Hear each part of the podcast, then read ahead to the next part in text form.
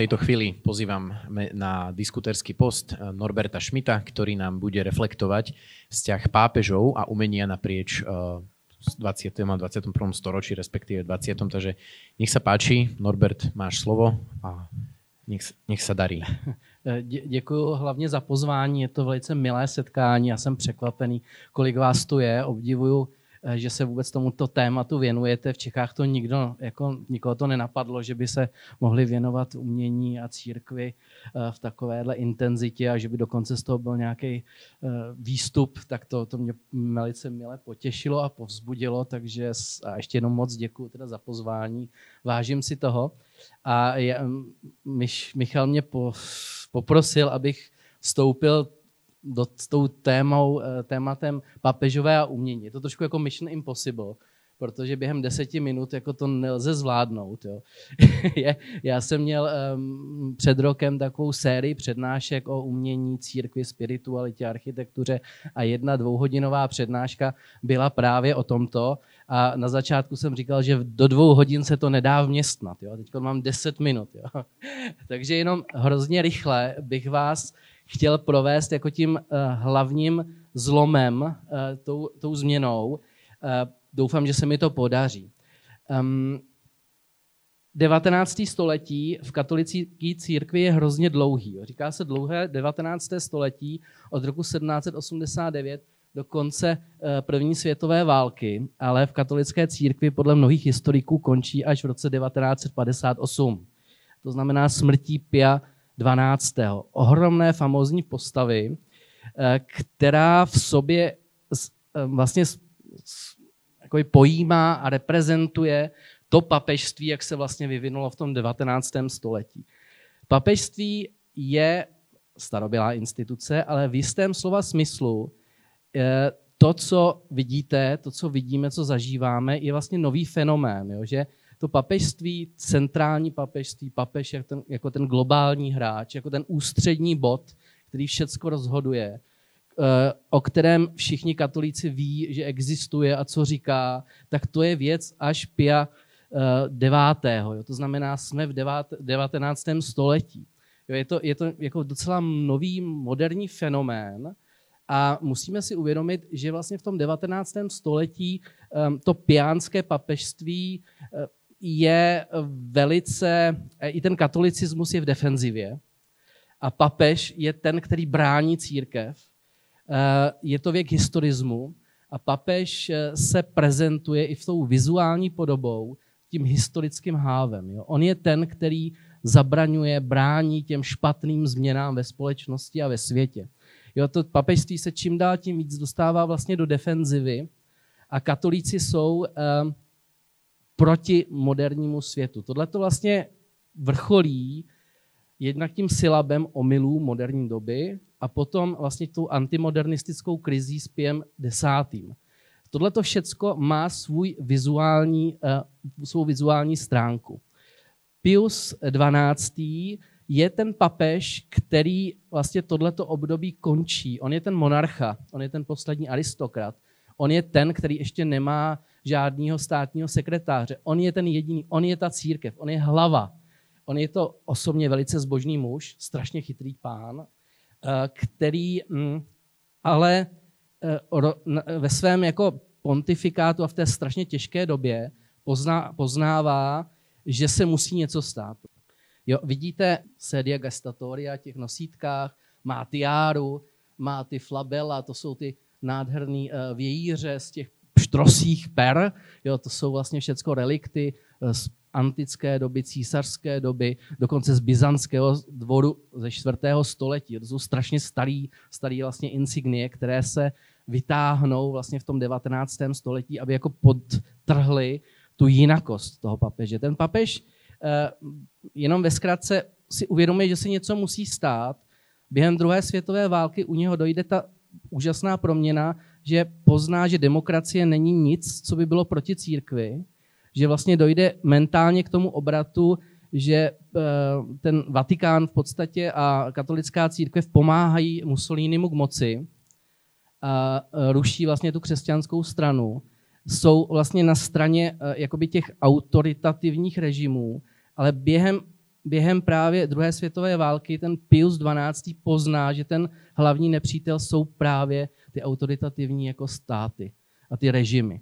Jo? Pius XII. dokonce um, mění, začíná pomalu měnit ekleziologii, vydává tu encykliku Mystici Corporis, kdy vlastně poprvé mluví o tom, že církev je jak, jakýmsi mystickým tělem uh, uh, Krista, což se zdá takový jako srozumitelné, je to hrozný zlom. Uh, uznává také historicko-kritickou metodu ve zkoumání Bible, vlastně reviduje tu antimodernistickou krizi a zároveň činí veliké změny uh, v liturgii. Jo, ty liturgické změny nejsou, nejdou až s druhým vatikánským koncilem, ale už jsou za Pia 12., kdy on uh, uznává liturgické hnutí, on reformuje slavení vigílie eh, velikonoční, celý kalendář vlastně slavení, slavení vlastně velikonočního tajemství. To jsou uh, důležité věci, které mají ohromný uh, vstup i do té vizuální stránky. Jenom abyste jako viděli tu, tu, uh, jakoby, tu, tu, tu stránku vizuální, která hraje důležitou roli. Jo. Fotografie, média, to jsou všechno věci, které jsou nové v té době a uh, papež se stává vlastně tou ikonou, stáv, vlastně zkouší, vymýšlí ten vizuální styl a, a tyhle ty obrázky působí. Tohle je moje, moje oblíbená fotografie uh, papež Pius XII. A, lit, a umění. On se strašně bál, že bude vybombardovaný Řím. Jo, to byla jeho jako, taková fobie nebo taková, takový strach, takže on chtěl všecko pro to udělat, aby Řím se nevybombardoval. A tohle je záběr, kdy teda první bomby opravdu na ten Řím padnou, na, eh, na tu baziliku svatého Vavřince před hradbami a on tam okamžitě jede a vlastně modlí se jo, za to. Pius XII. ale jako ten konec toho pontifikátu je bohužel takový, že zase se začíná tahat za brzdy. Eh, je to to, je to, to období, kdy se vlastně začíná, mm, kdy, kdy jako celý ten aparát eh, jednak zasahuje proti těm dominikánským teologům, jako je Sheny, Kongar, uh, Delibak a tak dále, kteří pak budou na druhém vatikánském koncilu mm, mm, jako rehabilitovaný. A zároveň s nimi oni vlastně zasahují na, proti Kuturierovi a Regamem, to jsou dva dominikáni, kteří, kteří vlastně uh, pro, jako byli ti hlavní, co, pro, co promotovali, kteří vlastně uspíšili a podparovali současné umění v katolické církvi. Jo. Takže tahle ta ambivalence tam je pořád. Jan 23. Eh, řeknu jenom, že mm, měl strašně rád Karla Boromejského, kterého obdivoval, že dotáhl eh, dokonce Tridentský koncil. Eh, člověk otevřený, člověk, který uznával jako historik, vlastně pochopil, co to znamená dějnost církve. Na ten nápad jako svolat koncil přišel při, údajně při své intronizaci, kdy viděl tu radost, eh, která kolem něho je. Eh, tadyhle to je mm, fotografie z uvedení druhého vatikánského koncilu a na tom je zajímavé to, že sice je už je nesen, ještě pořád nesen, ale už nemá tu korunu, už nemá tu tiáru a je nesen jenom na nádvoří a když vejde do svatého Petra, tak už jde sám, už se nenechá nést, už, to, už ty nosítka jsou, jsou jenom uh, jakoby pomůcka, aby byl vidět.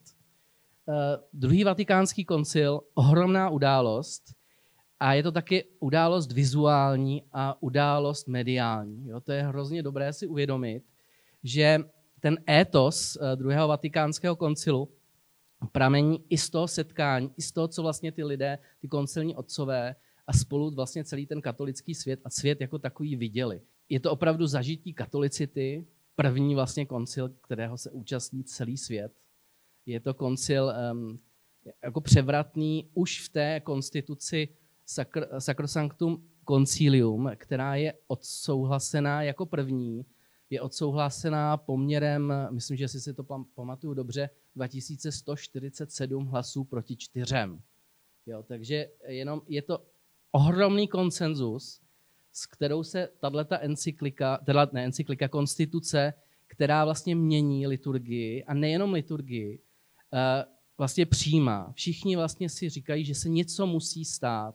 V té konstituci jsou obsaženy už i ty další věci, které se pak rozvíjejí v Lumen Gentium, Gaudium et Spes a tak dále. Ale je to hrozně, hrozně důležité si uvědomit, že je to velikánský zářez který plyne i z toho zážitku, jo, kdy oni se tam vlastně setkali. Dál, prosím. A viděli, že se slouží různé bohoslužby, že můžou být spolu, že existuje něco jako koncelebrace, která se zavádí a tak dále. Eh, Pavel VI. Eh, jako Jan 23.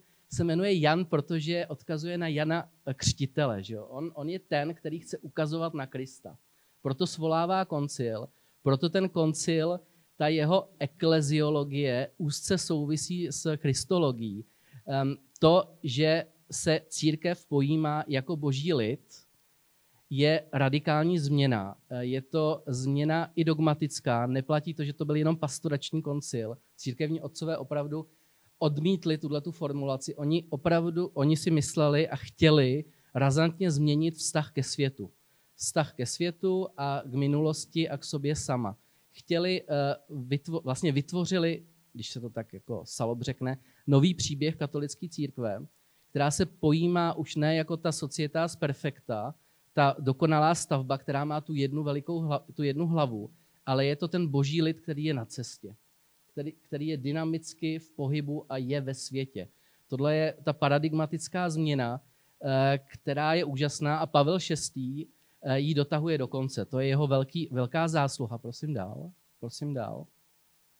On eh, se jmenuje Pavel, jenom připomenu, proto, protože svatý Pavel. Protože vychází do celého světa, končí to ten dobrovolný exil nebo to zajetí, ten zajatec vlastně vatikánský už teda nechce být a, a vychází ven.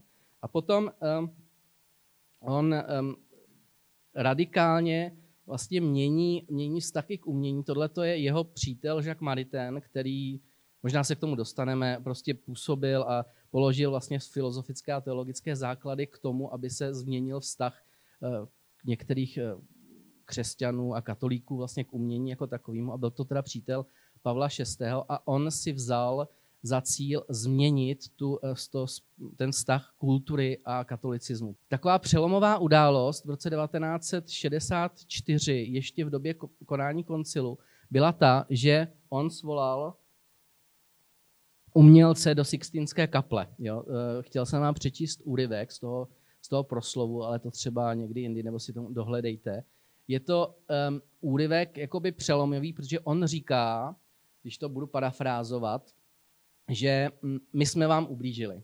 Jo? My vám, umělcům jsme ublížili, nasazovali jsme vám chomout, eh, plášť z olova tím, že jsme říkali, že my vám dodáme uh, obsahy a vy musíte udělat tu formu a tu formu jsme vám předepsali. Vám, kteří jste uh, ti arbitři dovedností, tvořivosti, nápadů jsme předepisovali, jak to vlastně má vypadat. Jo? A on tam tak rétoricky krásně říká, staneme se opět přáteli, budeme opět, bude papež opět jako přítelem a katolická církev bude opět přítelem umělců. Eh, je to zásadní projev a je na něm zajímavý a můžeme se k tomu zase dostat, že je citován jak eh, Janem Pavlem II., tak eh, potom eh, Benediktem XVI., ale tahle ta ústřední pasáž nikdy citovaná není. Jo? jo, to, to něco říká, ale k tomu se třeba dostaneme dál, prosím. Eh, takovou vizuální, tři věci a pak skončím. Jo? Takový z důležitý věci, vizuální znamení koncilu, je tahle ta férula, ta papežská berla, nejenže teda Pavel VI. odkládá tiáru, ale nechá u svého nebo přítele, nevím, ale uh, sochaře italského Lea Scorceliho zhotovit tenhle ten, uh, tuhle tu papežskou berlu.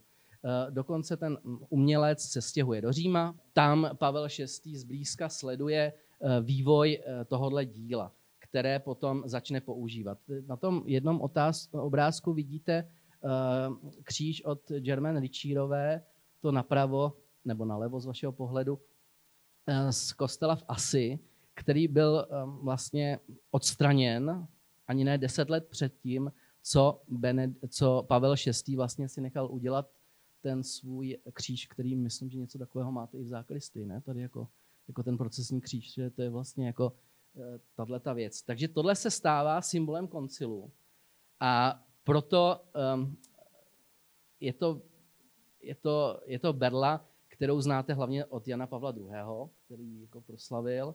A potom, když papež Benedikt XVI. Od, odkládá, začíná používat jinou, tak se to různě interpretuje. K tomu se třeba taky dostaneme. E, další dílo je ta uh, audienční hala od Piera Luigi Nerviho. Skvělá architektura, funkční architektura. Je to um, prostě hala, která, kterou potřebuje papež, aby se stýkal s lidmi. Jo, to je vlastně um, zase rozhodný krok dopředu a, a vlastně najímá uh, předního italského architekta. Není to žádná Bčková stavba. Třetí věc, kterou bych vyzdvihl, jsou Vatikánská muzea a Pavel VI. zakládá takzvané oddělení současného umění dál, kdy, eh, kdy vlastně doplňuje ty dějiny křesťanského umění, chcete-li, nebo umění jako takového, o tu současnou složku.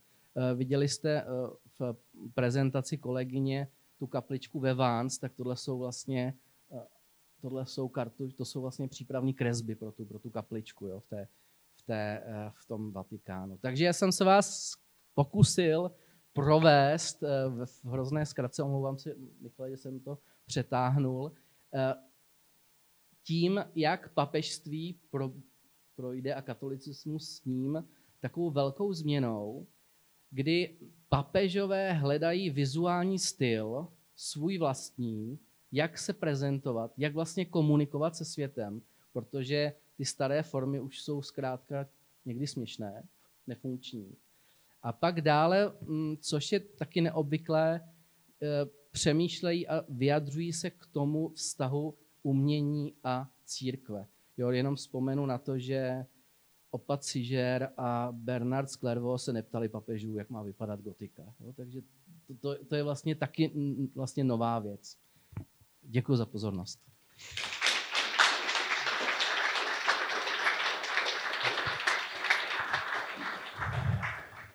Tak v tejto chvíli chcem poďakovať nášmu tretiemu diskutujúcemu Norbertovi Šmitovi za vstup, ktorý uzavrel prvú časť dnešného večerného stretnutia, kde sme mali možnosť počuť e, turbo príspevky e, našich troch, troch e, hostí.